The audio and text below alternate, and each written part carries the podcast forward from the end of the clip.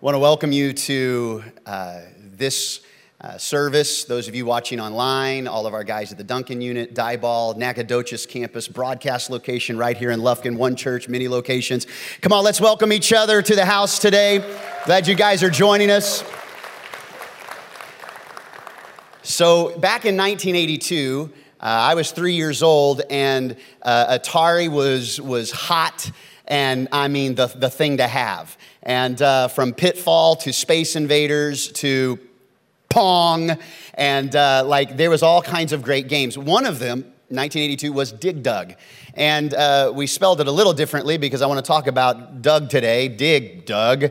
But the name was Dig Dug, and it was all about this the world is in utter chaos, and all of these monsters from, the, from down under, I don't mean Australia, just like down under in the earth, all these monsters are coming and rising to the surface, and it's Doug's job to come down and get the monsters. And, and the way he would kill them is not through lasers, it was through an, an air tube. He would pluck it in there and he would pump them up, and eventually they'd you know explode and or you dig underneath a rock and the rock would shake and would fall and land on these little green godzillas you name it it was it was uh, fantastic back in the back in the day um, this idea on Wednesday, I planned a whole nother message for you today, but man, something hit me on Wednesday morning, and it was all about what's unseen, about the different layers that we have to develop in our life.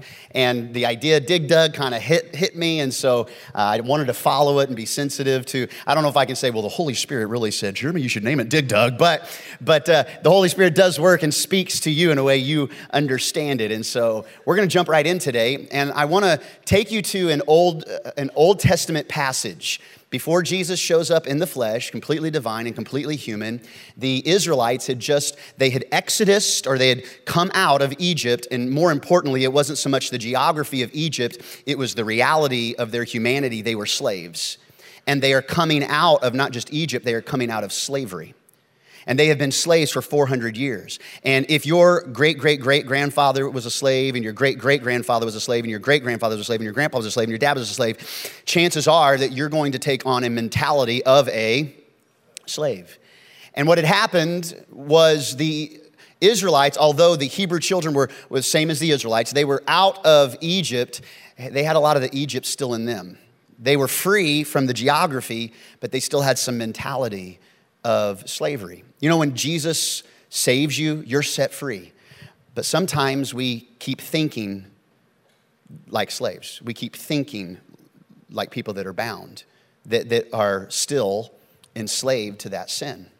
And what God wants to teach us today is that there is a reward for walking out of that, and you can truly live in obedience. And so we're going to come to an interesting book of the Bible. Out of the 66 books, this is probably one that most pastors don't take a sermon and, and, and preach on Sunday morning because it's full of three main categories. It's the book of Leviticus. Already sounds sexy, doesn't it? What have you been doing? I've been reading Leviticus. Like, it's already a book that, that has a challenge to it, even the name of it, but it's divided into three key sections. Um, it, it, one section is rituals. In order for the Israelites to be close to God in this part of our story of God, they had to be in two categories either clean or they were unclean. And the way to get clean was to follow the rules. So you had rituals to be cleansed if, if you were unclean, clean and unclean. And so, if you were unclean, you had to do rituals to be clean. If you did certain things, you remained unclean. So, there were rituals, there were laws, and then there was the priesthood. And the priesthood was designed to activate the cleansing, to act, to be the, kind of the fulcrum in helping you start over in obedience to God. And so, ritual, law, but they would break the ritual, they would break the law, they would have to be cleansed. And so, the priest would sacrifice the animal there in the temple and they would be covered. Now, now, fast forward thousands of years, Jesus comes onto the scene and he is our high priest. He, following him, is the ritual. He is the final law. He fulfills the law. He performs the ultimate ritual of going to the cross to pay for your sins. So even though we don't follow the old covenant process anymore, we see the shadow of what Jesus had come to fulfill, and we see it all written through the book of Leviticus. In fact, we see it in every book of the Bible. And so, as we jump in today, we go to Lex, uh, Leviticus chapter 26, and the whole title is called Reward for Obedience. Some of you've got those, those charts for your kids at home. Reward for obedience. Do this, do this. Maybe you can play Fortnite. Do this, do this. Maybe you can, I don't know, eat supper, whatever. So, um, reward for obedience. And here's how it breaks down God is saying through Moses, don't make idols or set up an image or a sacred stone for yourselves. And do not place a carved stone in your land to bow down before it. I'm the Lord your God. I'm not just Bobby Joe, I'm the Lord your God. I'm saying this is what you have to do. This is important. Now, you and I can kind of breathe a little easy at first. We say, whew, thank goodness. I mean, I don't got like, you know, some totem pole. I don't have something that I'm bowing down to every day. But it may not be out of stone and goat hair. Um, very easily, you and I bow down to the idol of self every day. We bow down to the idol of friendship every day. Um, I want to keep that friend, so I'm willing to do what, what I wouldn't normally do in order to stay friends.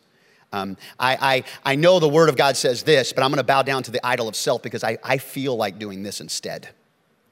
The idol of love. I, I know they're, they're not quite the right fit. I know probably I could do better. I know my mom says I could do a whole lot better, but I'm not getting any younger, and I do want someone to be with. And we, at the altar of the idol of love or relationship or acceptance, we bow down to those things. And God says, I've got a better thing for you. I got one, bow down to me, serve me, trust me, honor me. That's it. I have no other gods, including yourself, before me. He goes on to say, if you want, you want to be rewarded for obedience, you got to do this. You also uh, observe my Sabbaths and reverence for my sanctuary. I'm the Lord. So, observing my Sabbaths, time dedicated uh, away from everything else, time dedicated to God.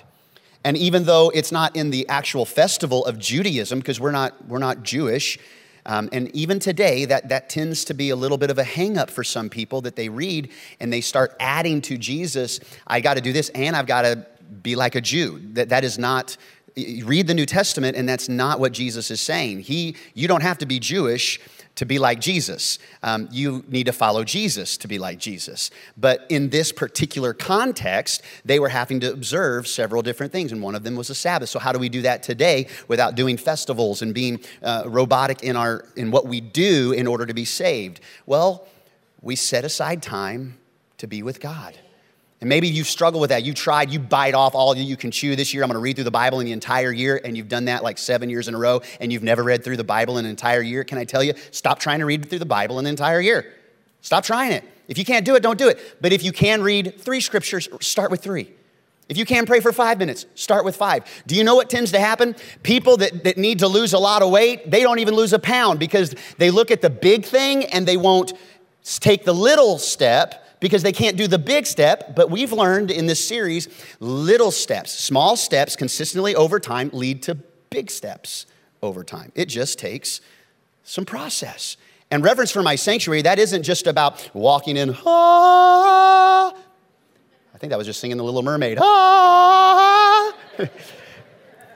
Look at those feet. Anyway, keep singing. Anyway, sorry, I'm a Disney, I got kids and I was kid, and Ariel was my favorite princess.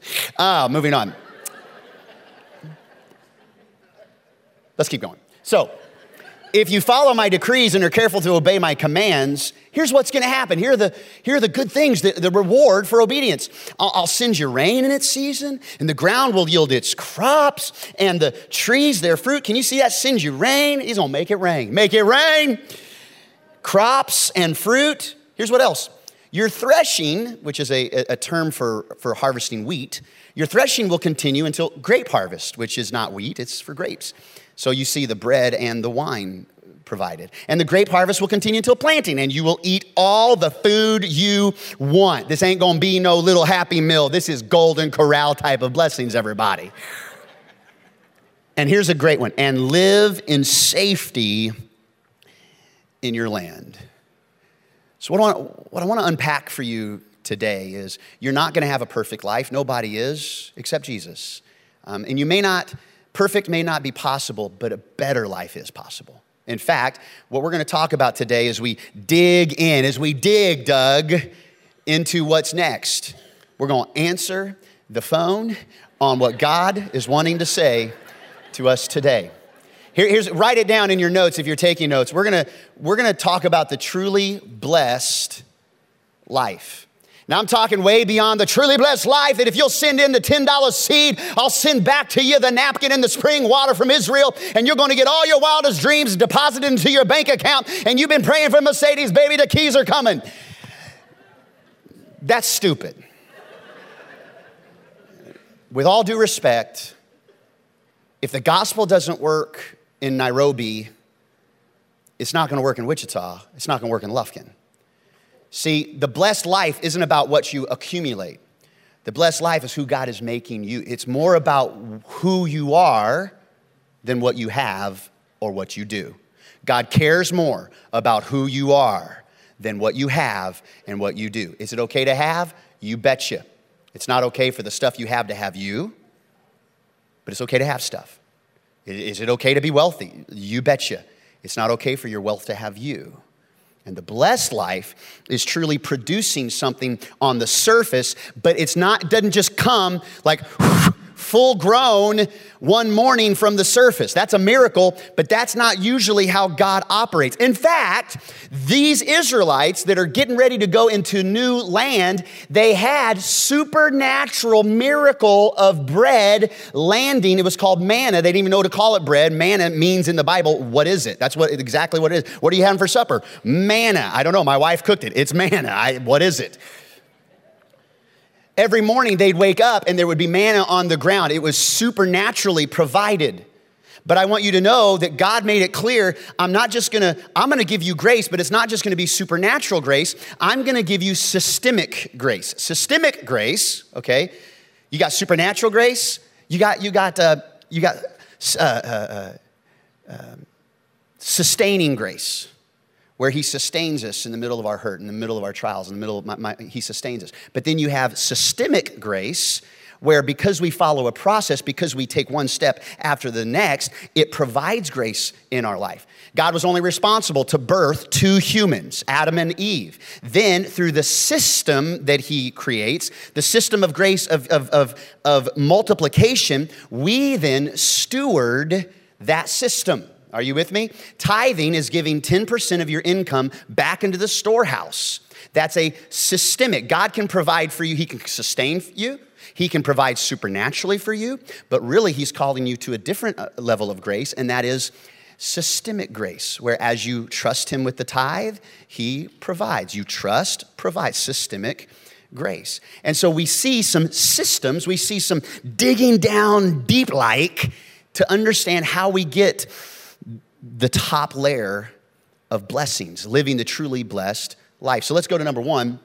Number one would be part of the blessings of God in our life, living, living the blessed life, is the promises of God. The Bible is full of promises promises of God. 7,000 promises in the Bible that God's gonna take care of this, God's gonna do that, God's gonna show up here, God's gonna show up at this time. He's, he's faithful, He's able, and the Bible is full of promises. And, and thankfully, we know those promises. In fact, the author of Chronicles says it like this Oh Lord, for the sake of your servant and according to your will, you have done this great thing. You've done a good job, Lord, by making known all these great promises. You know why you need to read the word? Not just because it's a good habit, it's because there's promises in there that you need to prepare yourself to receive. Promises like fear. Fear's got you down. There's a promise in the Bible. Hey, the Lord is my light and my salvation. Whom shall I fear? The Lord is the stronghold of my life. Of whom shall I be afraid? Last week, in the middle of the lobby, I talked with a young lady at 56 years old who said, I was traumatized as a child and for all of my life was scared of the dark, could not have the lights off. It was traumatizing what I went through, being locked in a, in a closet um, by, by my, my sibling. And my, it, was, it was a terrible thing over and over and over and over and over again. The first time I came to Timber Creek, I walked in the sanctuary, the lights went down and the music started. And at first, the lights were low and I was a little bit scared. But in that moment, when the lights turned on and the music began to play, it was like Jesus told me, I'm in your darkness. You don't have to live in darkness. He goes, Ever since, that trauma is no longer on me. It was, I was freed from that. Can you, can you just, all locations, can you thank Lord that He is light in a dark place? So you don't have to be afraid of certain things that ought, ought, ought normally make you fearful and make other people fearful. He's the stronghold of my life. Of whom shall I be afraid? Hey, the devil's on your back. Devil been getting you down. You've been feeling attacked. Hey, he who is in you is greater than he who's in the world. We're more than conquerors through him who loved us. Through him who loved us. Not you picking up your by the bootstraps and getting your sword out. I'm gonna fight you, devil. Nah. It's through him who loved us, we're more than conquerors. Finances, maybe you got to struggle in finances. There's a promise for that. But my God shall supply all your needs according to his riches and glory by Christ Jesus. Get, don't get it twisted. My God shall supply all your riches according to his needs. No. My God shall supply all your needs according to his riches. You may not, you may not be rich, but all your needs are promised to be supplied. Are you struggling with anything? Struggling. You feel like you're in a pit my grace is sufficient for you. My power is made perfect in your weakness. Your kids start driving. Is there a promise for that? Yeah. May have been for ox carts back in the day, you know. didn't probably plan on having Nissans for this scripture, but here's the scripture the Lord will watch over your coming and going both now and forevermore. I'm telling you, my daughter, for the first time, 16 year old, driving now, I've been, pray- I've been claiming Psalm 121, bless God. Hey, even dentist, you got a problem with the dentist? Open your mouth and I will fill it. or even a song, crown him with many crowns. Anyway, sorry. That last one was a joke. So, promises of God are all through.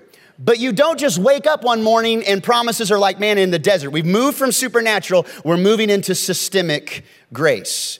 And so that process, it, it is, is all about, promises of God are about process. You got to dig in and you've got to follow. See, the, the, the scripture is clear. He says, uh, anybody that's heavy laden, anybody that's weary, I'll give you rest.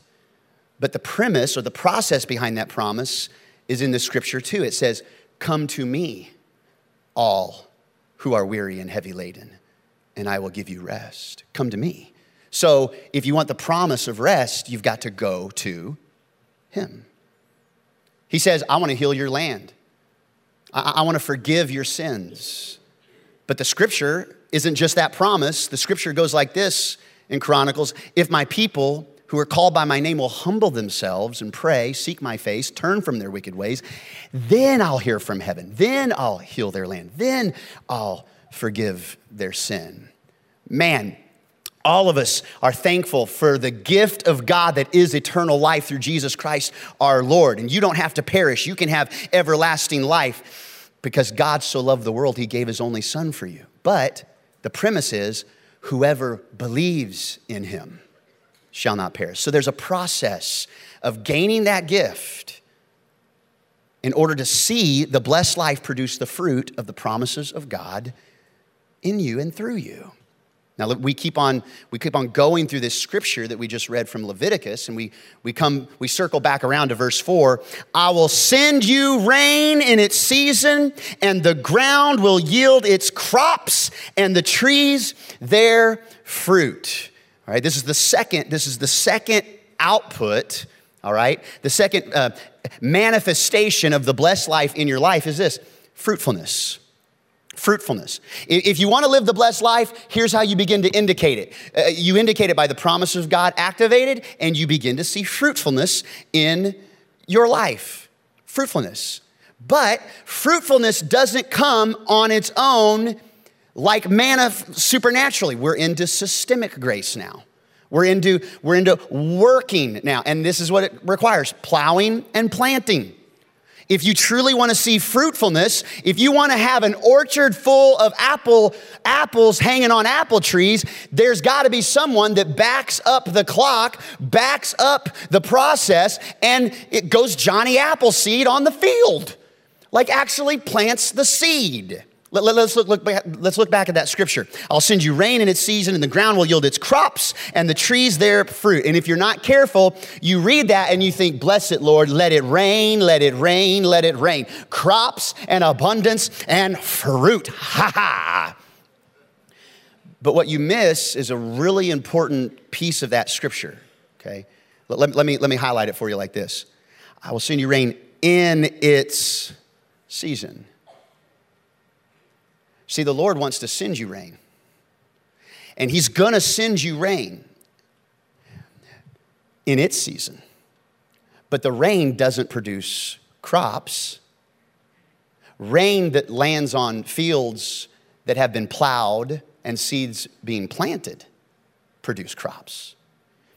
There are, there are times in your life where maybe, and I'm gonna tell you, I, I ask Jesus that every, every time we're together on Sundays and there on Wednesday nights at Duncan and Diboll, that those are opportunities where Jesus would rain on your life. And that by raining on your life, it would sprout up. But I'm gonna tell you that these Sundays, it can rain on you and nothing is produced because you haven't invested the seed. You haven't taken time to plow and plant that's why people can come to a church service and not experience any kind of transformation and keep on doing their own thing because they, they have the rain opportunity, but they haven't taken the time to plant. I want to tell you, you praying for God to rain on your marriage, it will rain and it will be like rain on a hard parking lot of the Dollar General store if you, as a spouse, hasn't been planting seed in your marriage want our kids to grow up making good decisions. Let the word of God be the moral compass for every decision they make in life and to choose a good spouse and to live a good life and be blessed. But you got to plant seed and it's and it's planting and it's plowing and it's planting and it's plowing. There are no cra- crops. And there are no crops. There are no crops without seeds. there, there, there, there, you will reap what you sow. If you sow discord, you'll have it in abundance. If you sow laziness, it's what you'll reap. Okay. We, we, have to be, we have to be fruitful in our lives to experience the blessed life, but the only way to get there is to plow and plant. Plow and plant. Stay faithful. Plow and plant. Plow and plant. Let's keep going. We unpack verse 5 now. Your threshing will continue until grape harvest. The grape harvest will continue until planting, and you will eat all the food you want. There is on this part, let's write it down, number three, abundance. All the food you want. You're not begging for bread. I've never seen the righteous forsaken or their seed begging for bread, the psalmist says. Like there is an abundance. You have what you need. In fact, you have more than you need. But can I tell you, that you having more than you need is not just living your best life, living 100, okay? This is not, it's not what it's about. It's about in your life, it's about consistency. Because did you notice in that scripture, you notice in that scripture, they were threshing, that means they're working to get the harvest of, of, of wheat, but then they're also going into grape harvest. And then they're going back into planting. Man, I, I'm just so busy right now. God called you to be, called you to work. I start a new series next Sunday all about made for Mondays. And I'm gonna tell you, this is gonna be a great series to bring a friend, to invite a friend. Uh, over half of your life is, is, is spent working.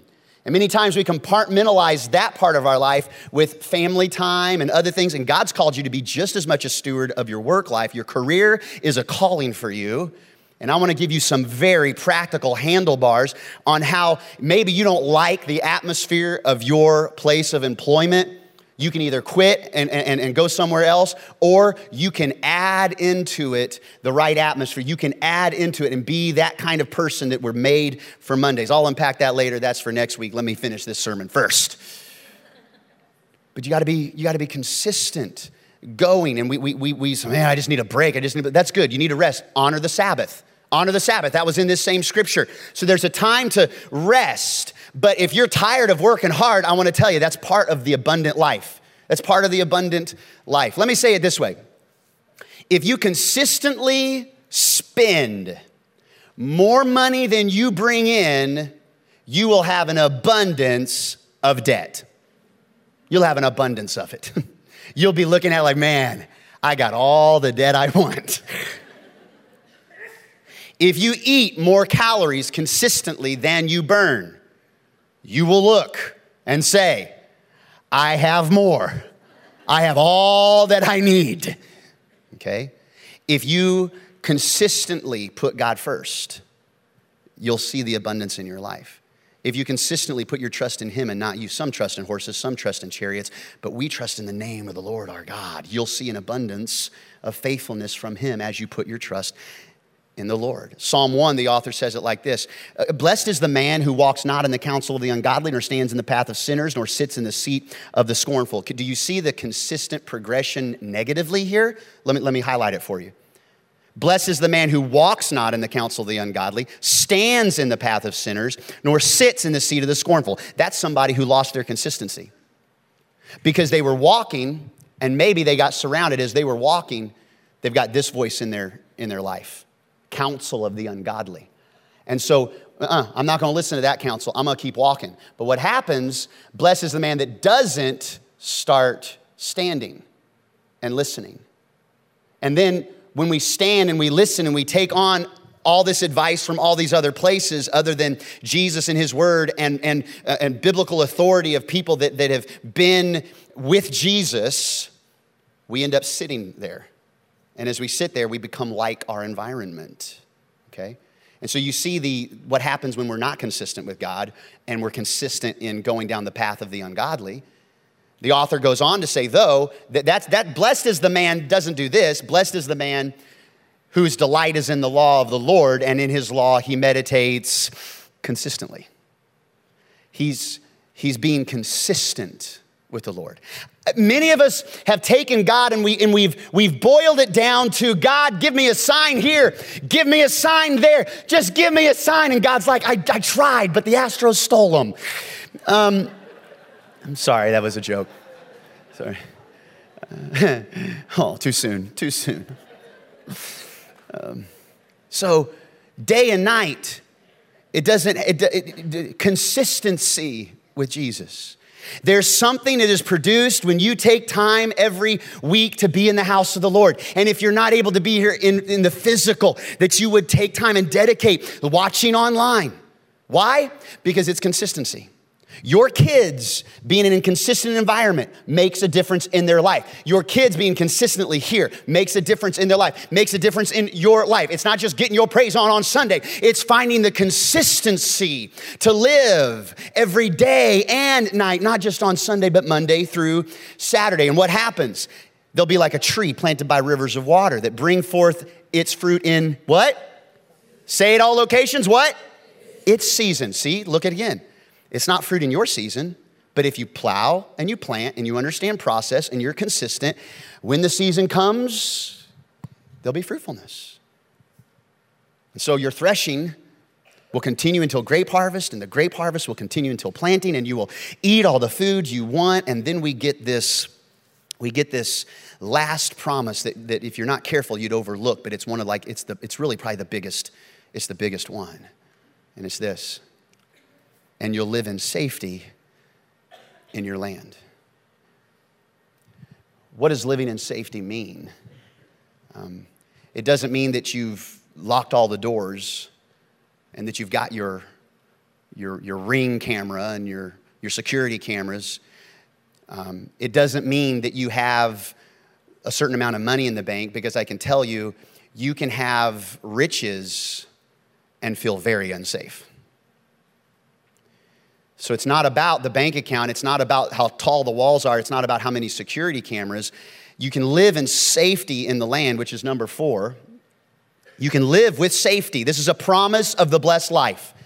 The promises of God activated fruitfulness, abundance, and safety. And safety comes, I mentioned this on, on, on week two of the Better series. Safety is answering the question you've been asking since birth, and it's this Am I safe? Am, am I okay? Am I going to be all right? And really, where that comes from is trust. If I trust my environment, if I trust the walls, if I trust the cameras, if I trust my spouse that when I sleep, she's not going to, you know, going to sleep with one eye open, right? I trust it creates a, everybody take a deep breath in, in, in, in, in, in, in, out it brings a peace. It brings a breathe easy. It brings a, a safety. You know what it brings? It brings a vulnerability to my life.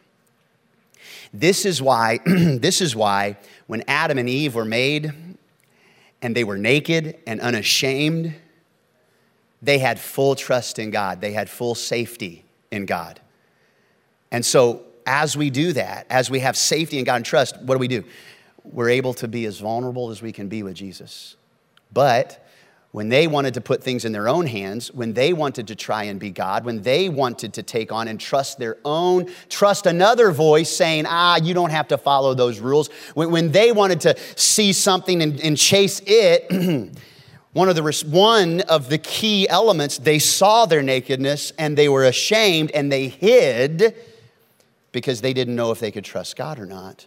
They didn't know if they could trust each other or not. They didn't feel safe. And see, the blessed life is not having that next thing, it's feeling safe. That no matter what happens, even in turmoil, even when it rains on you, and not in a way that produces crops, but it's like a hurricane, that you can be safe. The name of the Lord is a strong tower, and the righteous run to it and are safe. Why? Because they trust the Lord is a tower. When we unpacked Psalm 23 for nine weeks last year, we talked about, and he prepares a table before me in the presence of my enemies. Safety is not you living without enemies. Safety is knowing God's prepared a table. You can sit down, you can eat the grapes, and you can be surrounded by people that want to do nothing but harm you, hurt you, talk about you, gossip you, gossip about you. But you can sit and be safe in the presence of your enemies because the Lord has prepared the table. It's the Lord's house. You don't have to be scared because the Lord is your rear guard, your front guard, your side guard, and your best friend that sticks closer than a brother. So we see all this. And I want to say to you, this is just, this is one layer down. But you got to be processing and plowing and planting and being consistent in trust. But you also got to keep digging, Doug.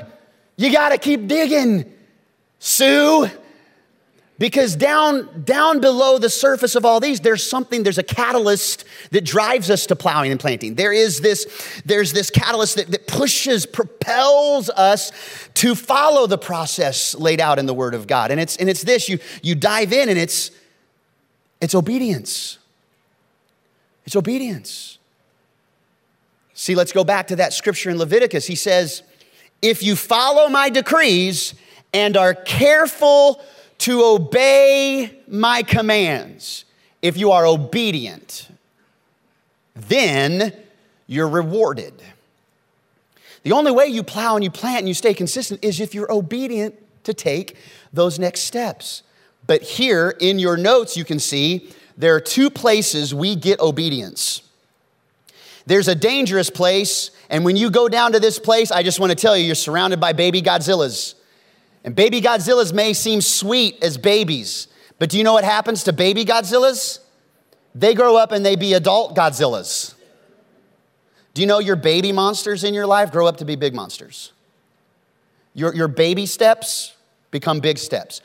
Or we've said it like this all four weeks of the Better series your small things consistently over time become big things. And here's one that we get it, we get it wrong. This is a detour. You can see that it doesn't lead anywhere, it's a dead end. But this is how many of us have learned to obey, and it's in simple rule keeping. In rule keeping. Keep your nose clean, do what God says, don't make him mad at you. You better, you better not, you know, God's really disappointed in you upstairs. Big man upstairs. Boy, if I go into church now, the walls will cave in because I've been so far gone. I haven't been keeping the rules. I haven't been a good, uh, I haven't been a good Christian. And we think if we keep all the rules, that then we'll obey. But I can tell you, the number one metaphor God uses for the, for, for the, for the people of God is the family of God. The number one metaphor used all throughout Scripture for the people of God is not the nation of Israel, is not even the body of Christ, it is the family of God. And I can tell you this if I were to lead my home by demanding my children follow the rules, I want you to know they, they, they will. But it's not enough to demand they keep the rules that will produce the kind of obedience in their life that they really need to have in their life. Let, let, me write it down this way. Rule keeping minus relationship equals rebellion. So I can demand, this is my house, my rules. You will do what I say. You want your teeth in your mouth or in your pocket, young man? And you can demand the rules be kept. But if you don't have relationship, I, I, I, I can see the future. Some point they're going to say, I, I'm not going to follow those rules. I'm going to do my own thing. You will do what I say. And if your only way of keeping the rules in the house is by raising the voice louder and louder, I want you to know at some point you're going to dead end on that. And so, what we have to do, and see, this is, this is a danger for me. Like, I'm a baseball dad, I'm a basketball dad. Our kids are involved in sports. And you, it's so easy to look at the things they need to do better, they need to do this, they need to change that. Come on. And that's okay. But if behind the scenes, I'm, I'm not building my children up saying, I love just to watch you play, whether you made zero points or 12 points, whether, whether, you, whether you got it or not, I just love that I get to spend time cheering you on. If I don't have relationship behind the demands, it will equal someday rebellion. And it's what happened to us as humanity, too. God set it up, follow the rules. Why? Because he knew it was going to take someone who could really could follow the rules, because you and I, on our very best day, we couldn't do it. The Apostle Paul, he realized this, wrote more books of the New Testament than any other author, and he says it like this when it comes to rule keeping, being, being you know, where you need to be with God by rule keeping. Here's what he says in Philippians 3 If anyone ever had reason to hope that he could save himself, it would be I. If others could be saved by what they are, by rule keeping, certainly I could, Paul says, because here's why. I went through the Jewish initiation ceremony when I was eight days old, having been born into a pure blooded Jewish home that was a branch of the old original Benjamin family. Why is that important? Because the very first king of Israel was a Benjamite named Saul. In fact, Paul's other name is Saul. He was named after the first king of Israel. And he was, he was all about the Benjamins anyway. Um, so I was a real Jew. He was an OJ, a, a original Jew. If there ever, not an, o, yeah, if there ever was one. What's more, not only was he a real Jew, I was a member of the Pharisees, which are like the elite of the elite, and you better not, you better not laugh unless you're laughing at the devil. And, and like they, they just they, they, they ridiculed everybody and they, they, they, they made sure that you were following the rules and they demanded the strictest obedience to every Jewish law and custom. Every T crossed, every I dotted, every jot and tittle. And he goes on to say, yeah, sincere, you betcha you betcha. Yes, so much that I greatly persecuted the church. Like he, he was responsible to helping have Christians persecuted and killed because it was going against their rule keeping. And I tried to obey every Jewish rule and regulation right down to the very last point. But all these things that I once thought very worthwhile, now I've thrown them all away so that I can put my trust and hope in Christ alone. Stop trying to earn his love.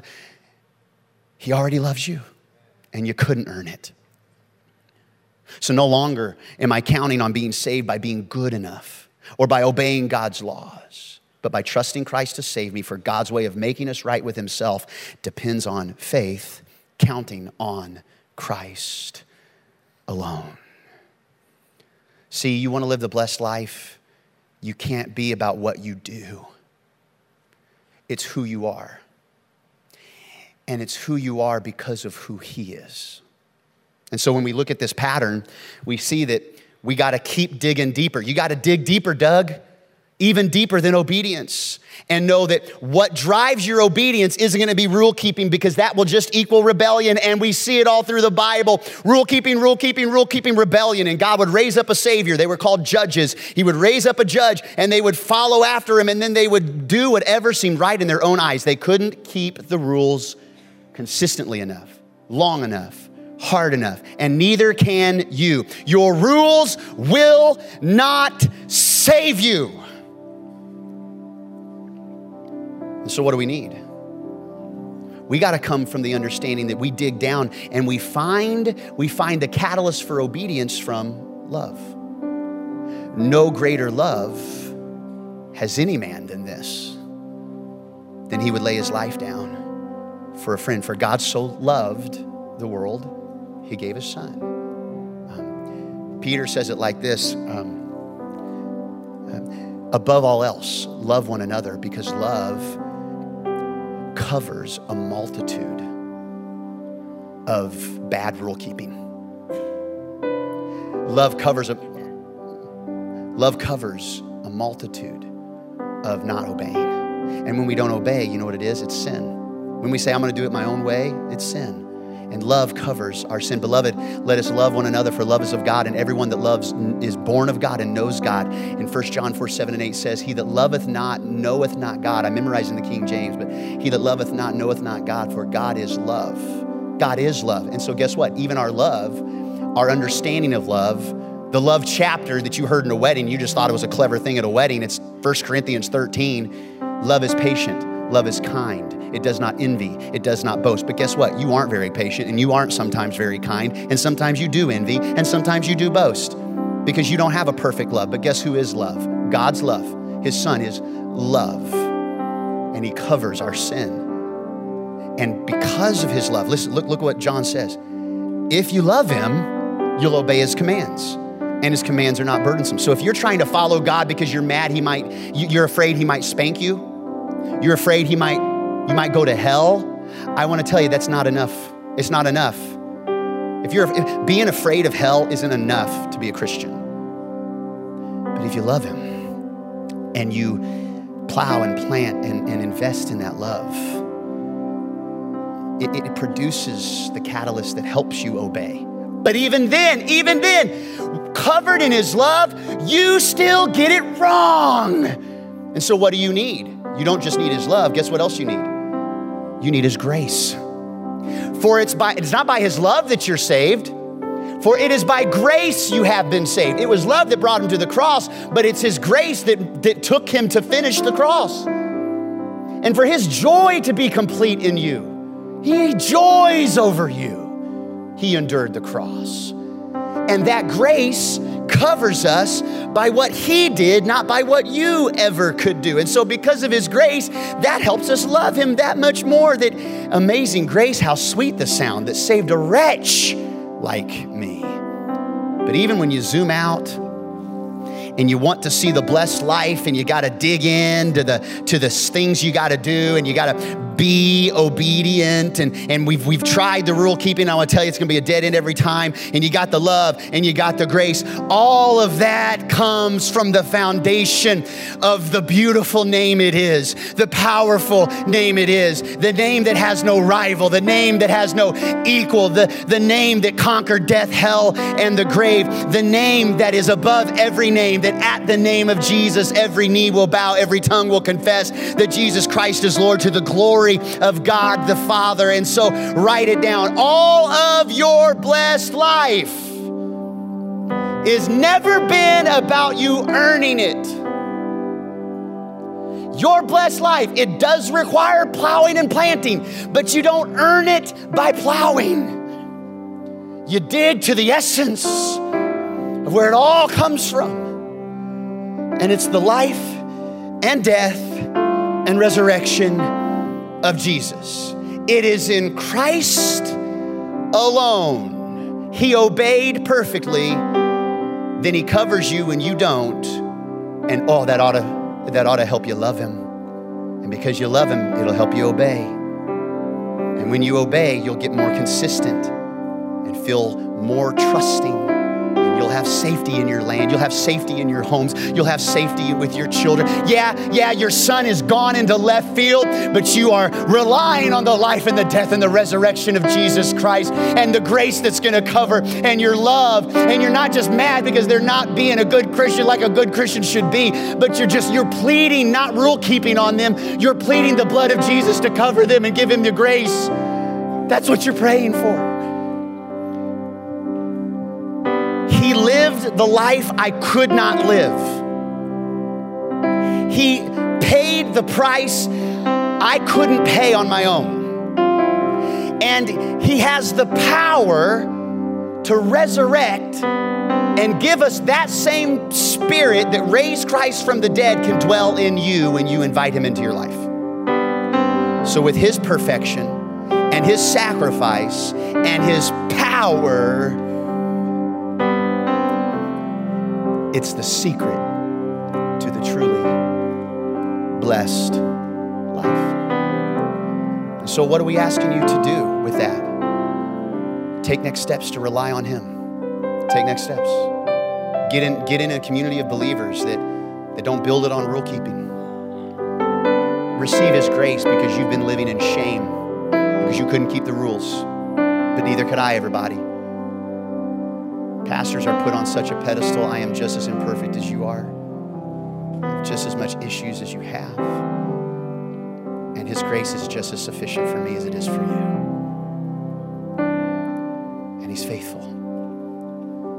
The old hymn says, My hope is built on nothing less than Jesus' blood and righteousness. And the chorus says, On Christ, the solid rock I stand, all other ground sinking sand. And can I just say one more thing to you? You may feel like you have hit rock bottom. that's exactly where Jesus will meet you. Rock bottom. He'll meet you there. Would you pray with me? With heads bowed and eyes closed at our locations, we need to do business with God today. It's not about you plowing and planting, it's about you relying on the cross, relying on Jesus and what He paid, what He did, who He is, and who He's calling you to become because of Him And if you're here, one of our locations are online, and you need to invite Jesus to be the center of your life because you've been trying to keep rules, you've been trying to do this, you've been trying to do that, you've been trying to be just good person and keep your nose clean, I'm going to tell you, it's, it's going to lead you to a dead end. But if you receive Him, it's a free gift. And in your own words, you simply say right now, Jesus, I receive you into my life. Forgive me of my sin. Forgive me of trying to, to do it. I can't do it. I'm not enough. I'm not enough. I'm not enough. But you are enough. Would you save me? Would you give me a fresh start? Would you help me begin to find what it means to live by grace and to love you more deeply and then to obey you and to see your fruit activated in my life?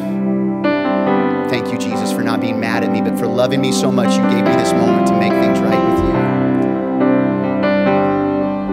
And if you're maybe praying the prayer not of salvation, but you're praying the prayer of fruitfulness in your life or the blessed life, and maybe you've taken a detour, a wrong turn here or there, maybe you've been dealing with some shame because you've not obeyed, Jesus wants to set you free today. He wants to give you a fresh start. If you're looking, you need, you need to, to reclaim the grace and the love of Jesus. If that's you in our location, just put a hand up in the air. I just need to, I need to get back to the basics of trusting Him. Yeah, yeah. Father, in your own way that you know how, may we lean on you, not our own understanding. In all our ways, acknowledge you, and you'll make our path straight. And as we dig into who you are and who you've called us to be, we get to experience the blessed life a blessed life of fruitfulness and safety and the promises of God and living in abundance. And we receive that today in Jesus' mighty name. And everybody said, Amen.